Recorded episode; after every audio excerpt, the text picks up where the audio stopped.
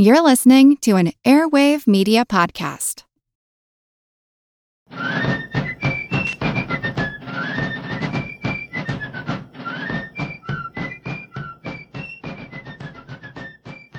Hello, and thank you for joining the American Revolution. This week, episode 286 Sumter's Law. Last week, we covered a number of battles and skirmishes throughout South Carolina in early 1781. The Battle of Guilford Courthouse had left the British Army under General Cornwallis decimated. He retreated to Hillsborough and then to Wilmington in North Carolina to claim British control of that colony, but he really just needed to recuperate and regroup.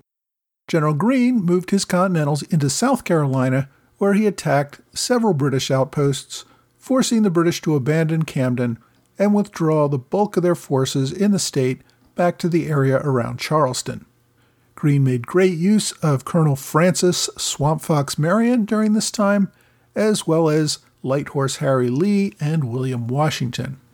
One key officer that I didn't mention last week was South Carolina General Thomas Sumter, who had been injured in late 1780 at the Battle of Blackstock.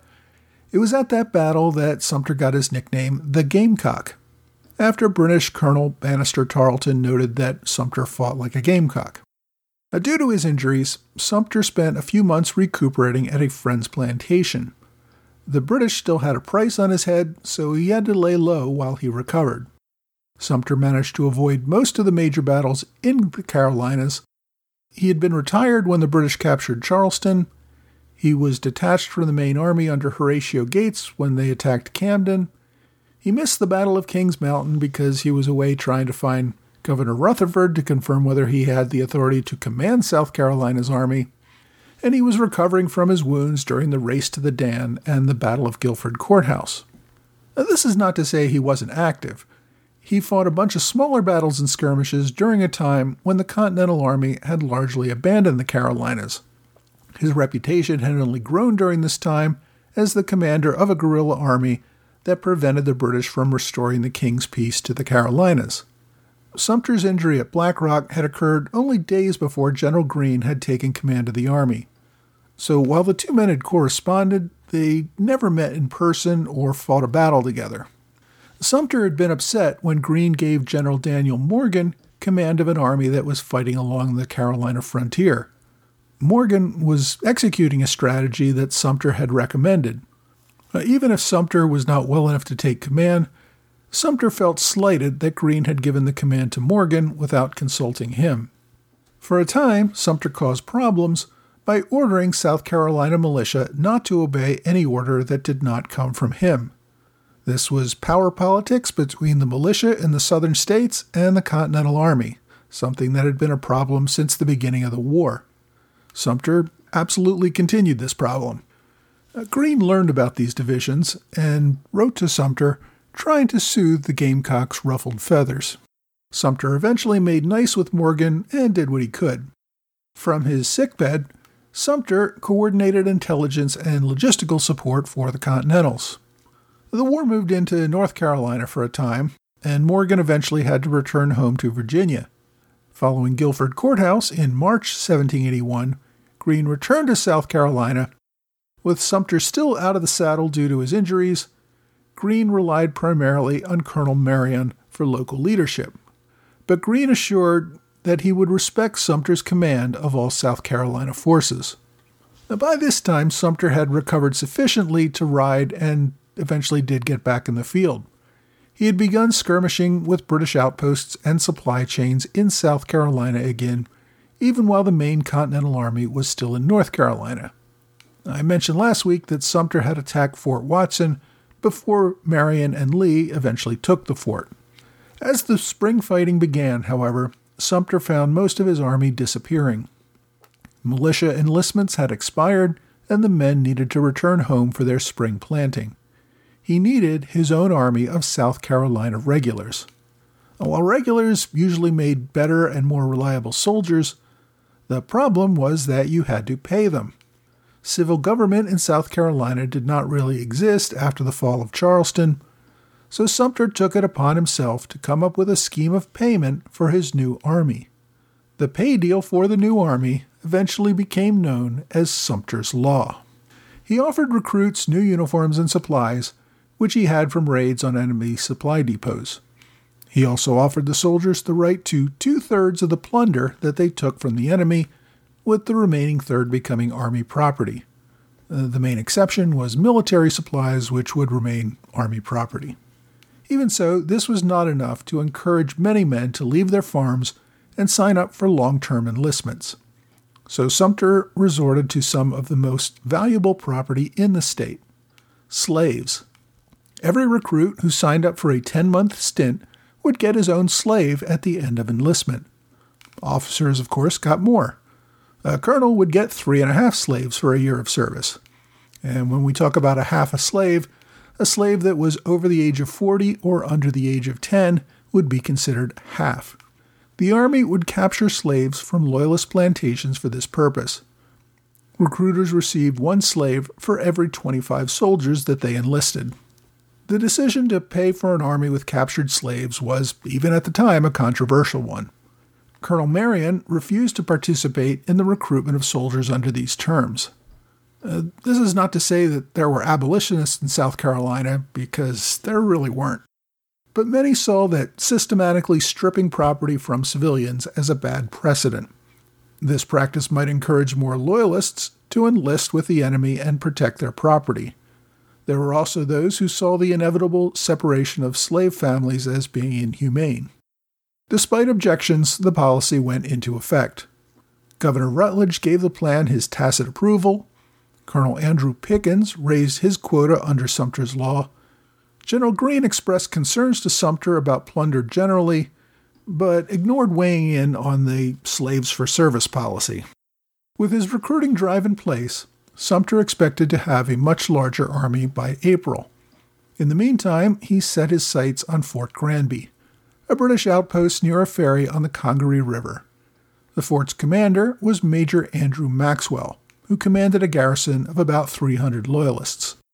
In February of 1782, Sumter learned that the fort was running low on stores. His small army at the time consisted only of about 280 men. He hoped he might capture the fort with just those men.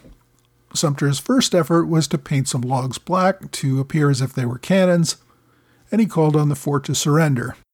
The enemy commander, however, at least suspected this was a bluff and refused to do so. Sumter then ordered his men to charge the fort walls, but were easily repulsed. With that, Sumter settled in to besiege the fort, using rifle fire to harass the enemy garrison. He called on Colonel Marion to bring reinforcements to help take the fort. Marion never made it there. The siege began in February before Lord Rawdon was forced to abandon nearby Camden, and Sir Rawdon dispatched 600 infantry, 200 cavalry, and two field artillery pieces as a relief force to break the siege. When Sumter learned the relief force was on its way, he did lift the siege and moved downriver to attack a Loyalist plantation instead. In early May, Sumter had raised a larger army, and he thought this would be a good time to renew his effort to take Fort Granby. He brought an army of between four and five hundred men to renew the siege, Inside the fort, Major Maxwell had increased his garrison to about 340 Loyalists, and he had five or six cannons. Sumter sent a request to Greene for artillery. Greene sent one cannon.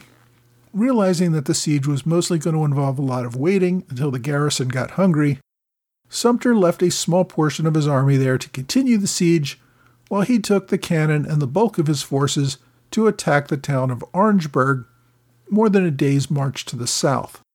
Sumter's army arrived at Orangeburg on the night of May 10th.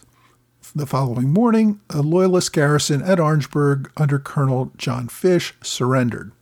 This was a much smaller force of six officers and 83 men. Sumter also captured a valuable cache of supplies. Sumter sent the prisoners to General Greene, although the guards taking them apparently murdered some of the prisoners during the march. Sumter then took the remainder of his army to Fort Mott, where he thought Light Horse Harry Lee and Francis Marion were still holding the fort under siege. On his arrival, he learned that the Americans had already taken the fort and moved on, so Sumter returned to Orangeburg for a few more days. While Sumter was away at Orangeburg, Light Horse Harry Lee rode to Fort Granby with about four or five hundred infantry as well as a cannon of their own. He had just taken Fort Mott, as I said, and he was aware that Lord Rawdon was in the process of returning to Charleston. So Lee fired on the fort at evening with his cannon and infantry, and the next morning, May 15th, Lee called on the garrison to surrender, something we covered last week. Maxwell agreed to surrender on two conditions. His men could keep the plunder that they had in the fort, and that they could withdraw to Charleston on parole and wait there to be exchanged. The rest of the fort's stores would be turned over to the Americans. Lee agreed to the terms and permitted the enemy to depart with their horses and wagons. The Americans took the fort, as well as nearly 200 muskets and 9,000 cartridges, along with powder, lead, and flints. Now, Sumter soon learned that Lee had ended the siege at Fort Granby and he was upset at the terms given to the garrison, and that he had, once again, been absent for the battle and missed out on the plunder. Sumter tried to submit his resignation around this time, citing trouble with his wounds. A few weeks earlier, Greene had considered putting Sumter under arrest for his failure to come to Greene's support at Hobkirk's Hill, but by this time Greene thought better of it and realized the war effort would be best served by keeping Sumter in the field. So, to help mollify Sumter's hard feelings over missing the fall of Fort Granby, Greene turned over to Sumter many of the slaves that had been captured in order that Sumter could pay his army. With their success in South Carolina, Patriots began to maneuver into a position that would allow them to recover most of Georgia as well. Savannah was too well garrisoned and with a naval support, meaning that it would be too difficult to recapture. But retaking the backcountry and forcing the British to crouch defensively around Savannah did seem like a good possibility. And the key to the Georgia backcountry was taking Augusta. Oh, Augusta had gone back and forth several times as we've covered in previous episodes. Most recently, the Patriots threatened Augusta the previous fall when Georgia Colonel Elijah Clark launched an assault in September of 1780 before withdrawing after a few days.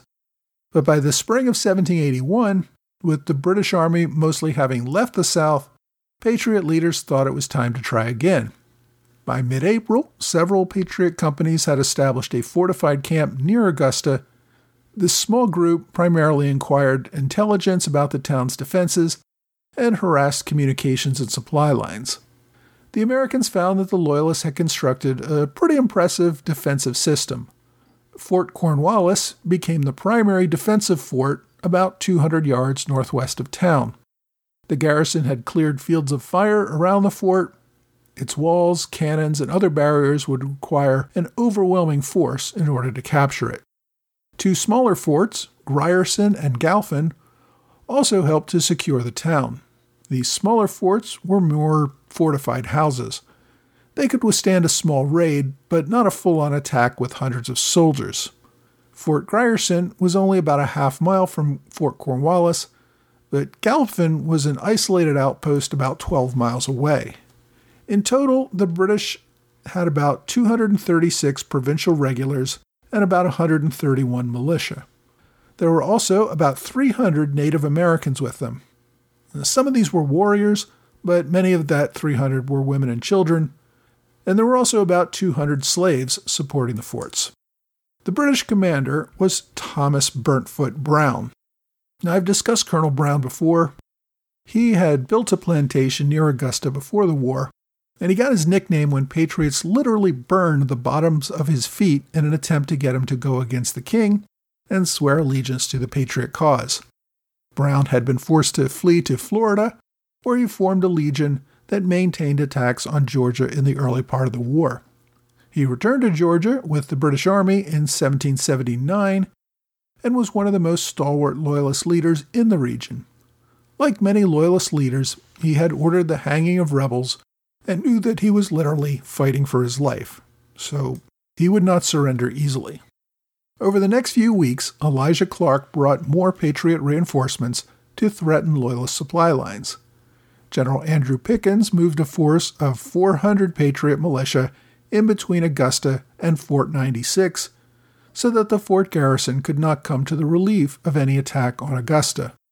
General Greene deployed Light Horse Harry Lee to join the militia gathering around Augusta.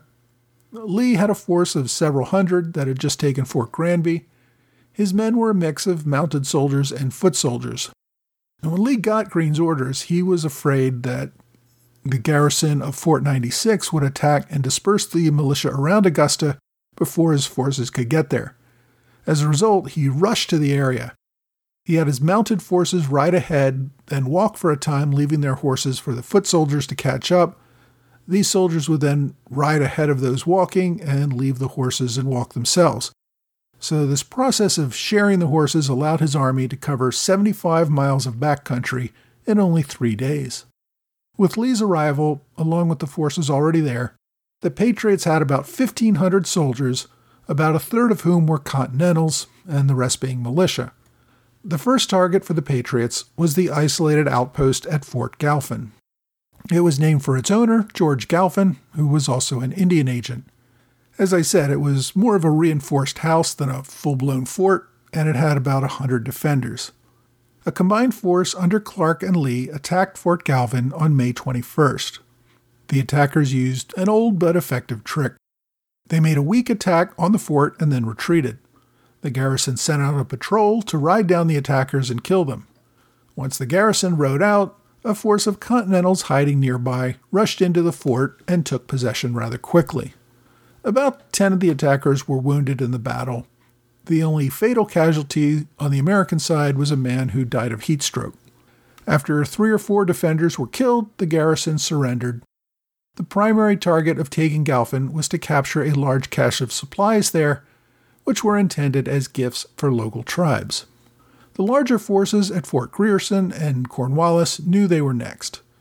The commander at Grierson sent out a patrol the following day managing to surprise a group of local militia and capturing about 400 horses. The day after that, General Pickens and Colonel Lee brought a larger force to surround Grierson. Like Galphin, Grierson was named after the commander and property owner, Loyalist Colonel James Grierson. On May 24th, Patriot forces opened up on Grierson with field cannon and a militia charge. Back at Fort Cornwallis, Colonel Brown attempted to send a relief force, but was driven back inside his fort walls by enemy fire. The garrison at Fort Grierson had only a little over a hundred defenders and quickly recognized that they were outnumbered. Colonel Grierson and his men decided to flee the fort and tried to break through the enemy lines in an attempt to reach Fort Cornwallis, which, as I said, was about a half mile away. a few dozen men actually managed to make it, the Patriots engaged the, with the fleeing garrison, killing about 30 of them. According to battle accounts, many of those killed were trying to surrender, but were killed anyway. The Patriots did capture another 45 or so. They also captured the fort's two cannons, which would soon be used against Fort Cornwallis. Now, even isolated, Fort Cornwallis was much more defensible and had a larger garrison than the two forts already taken. The Patriots opted not to try to storm the fort, but settled in for a siege. As the siege began, the Patriots began building a tower near the fort in order to be able to fire over its walls. This was the same strategy that they used at Fort Watson, which I talked about last week, where the Patriots built a tower that was tall enough to allow riflemen to shoot over the fort walls and keep the enemy garrison pinned down. Brown sent one of his men to pose as a deserter in an effort to burn the tower while it was still being built. Colonel Lee, however, did not believe the man's story and had him arrested. There was also a small abandoned house near the tower that Brown had filled in with gunpowder in hopes of blowing up the house with the Americans surrounding it, but the Patriots managed to take the house and the powder without it blowing up. The Patriots spent a week digging trenches closer to the walls of Fort Cornwallis. Brown refused several calls to surrender. By June 2nd, the attackers had managed to take out the defenders' two cannons. Two days later, June 4th, Lee prepared for a final assault on the fort. Before launching his attack, Lee gave the defenders one final chance to surrender. Brown knew the end was near and only asked to surrender the following day since the 4th was the king's birthday. So Lee permitted the surrender to take place on the 5th. The terms of the surrender allowed Brown and his King's Rangers to be released on parole and to return to Savannah. The militia in the fort, however, would be held as prisoners of war. Brown was so hated that he had to be escorted to Lee's tent under a guard of Continentals for fear that one of the Patriot soldiers would try to kill him during the surrender. The following day, Lee rode north with his Continentals to assist in the siege of Fort 96. The militia escorted Brown and his men back to Savannah, although several Patriot militia followed in an attempt to assassinate Brown. Despite their attempts, Brown made it back to Savannah, but others were not as lucky. Loyalist Colonel Grierson and his second in command, Major Henry Williams, were confined with their men and were to be given parole. Instead, several militia shot them, wounding Williams and killing Grierson. Afterward, the term Georgia parole became used as a colloquialism for murder. And next week, we're going to follow Light Horse Harry Lee back to South Carolina, where he contends with the final British outpost in the backcountry, Fort 96.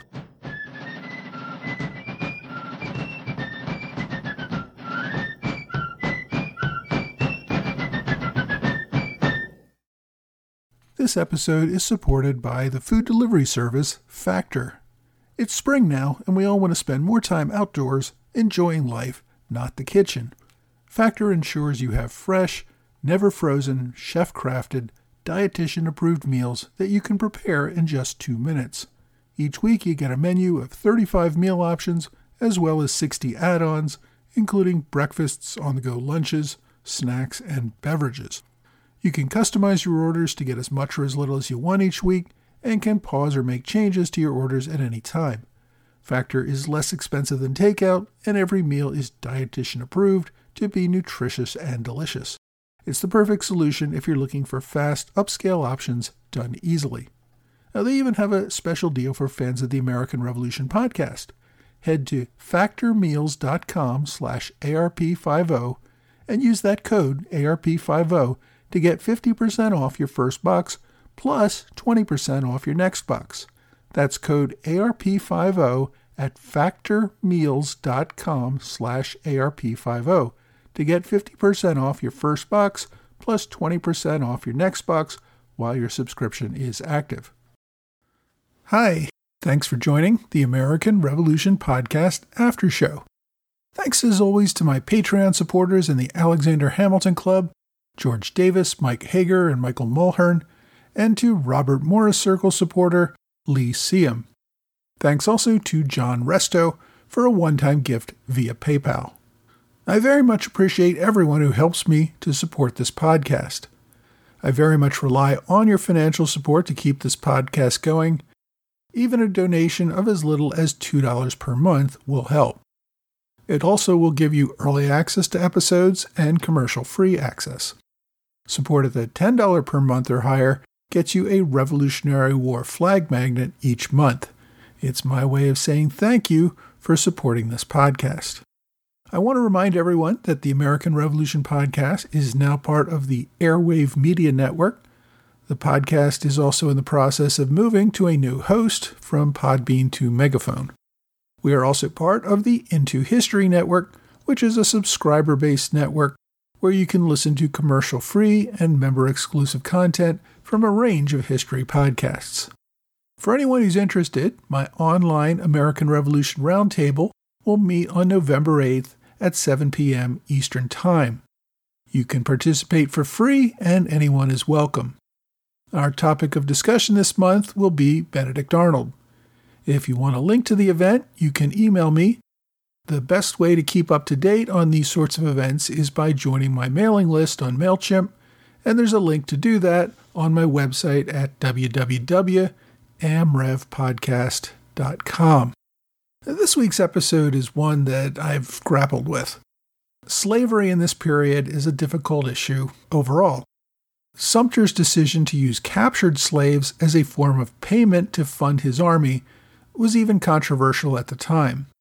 Most people in South Carolina did not have any qualms about slavery, but they did have problems with seizing property from other plantation owners, even if they were loyalists. There are revisionist historians today who point to policies like this to make the argument that the American Revolution was really about the perpetuation of slavery. Now, that really doesn't make any sense to me, since there wasn't really any effort by the British to end slavery at this time either. Many slaves fled to the British when the opportunity presented itself, but that did not necessarily mean freedom for them. There are many cases where British soldiers simply sold captured slaves into other parts of the empire. And while some escaped slaves did eventually receive freedom, for the British this was more of an expedient of war than from any real motivation of morality. The reality is that the revolution was not a war to maintain slavery, but it also really wasn't one to end slavery. It was about preventing the British government from denying the basic liberties to the British colonists. The unintended result of that dispute was that much of the American rhetoric led to the logical conclusion that slavery was in fact unjust. And that's what led to the growth of the abolitionist movement in both the US and Britain in the generation that followed the one from the American Revolution. But the South, and especially South Carolina, never really saw ending slavery as an option. Even though there were a few debates about freeing slaves to serve in the Army, the South Carolina legislature never came close to allowing that. And although northern states ended slavery in the years after the Revolution, the southern states did not. Our founders intentionally kicked the can on slavery since we never could have become a United States if they had tried to force a single policy on all of the states at that time. Of course, that dispute would eventually lead to an even more bitter and bloodier war than the Revolution. The rhetoric of the Revolution began that debate, and it was a good debate to start, but it did not resolve it. In South Carolina, General Sumter was a hero. He went on to serve in the House and Senate after the war and had numerous locations throughout the South named after him, including, of course, Fort Sumter, where the Civil War began.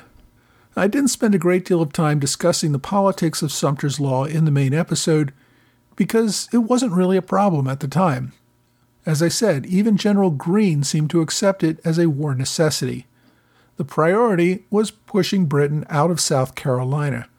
Pretty much anything that furthered that goal was acceptable. Much of our understanding of slavery today comes from the 19th century and the decades leading up to the Civil War understanding of slavery in the 18th century was different.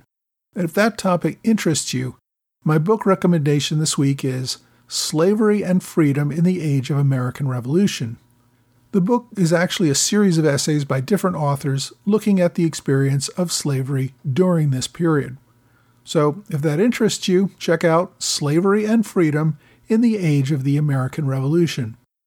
It's available, of course, on Amazon but there is also a borrow only copy on archive.org if you prefer to just take a look.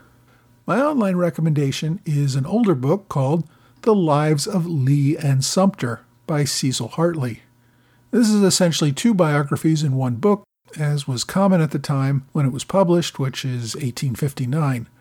Most of the book covers the life of Light Horse Harry Lee, but there is a pretty substantial section on Thomas Sumter as well. It gives a perspective on these men from others in the pre Civil War era.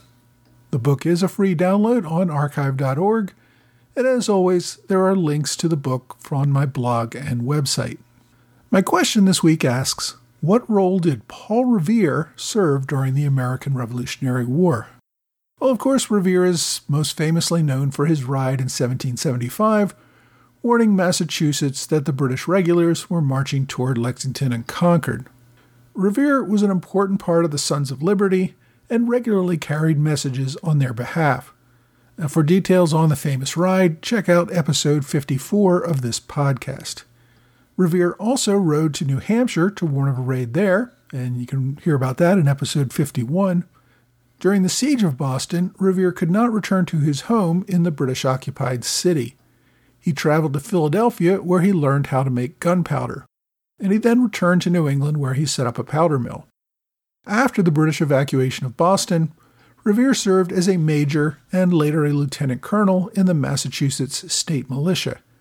After the war left Massachusetts in early 1776, Revere did not do much of anything.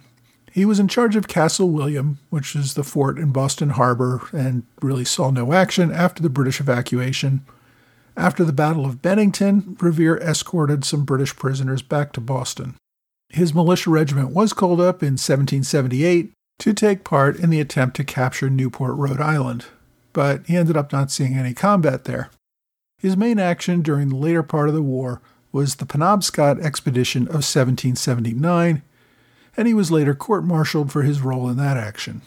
If you want more details on that, see episode 228. Revere never joined the Continental Army. He remained in the militia. Most of his time during the war was spent working at his trade in Boston as a silversmith. If you have a question you'd like me to answer, please reach out to me either via email or on Twitter, Facebook, Quora, or Reddit. Well, that's all for this week. I hope you will join me again next week for another American Revolution podcast.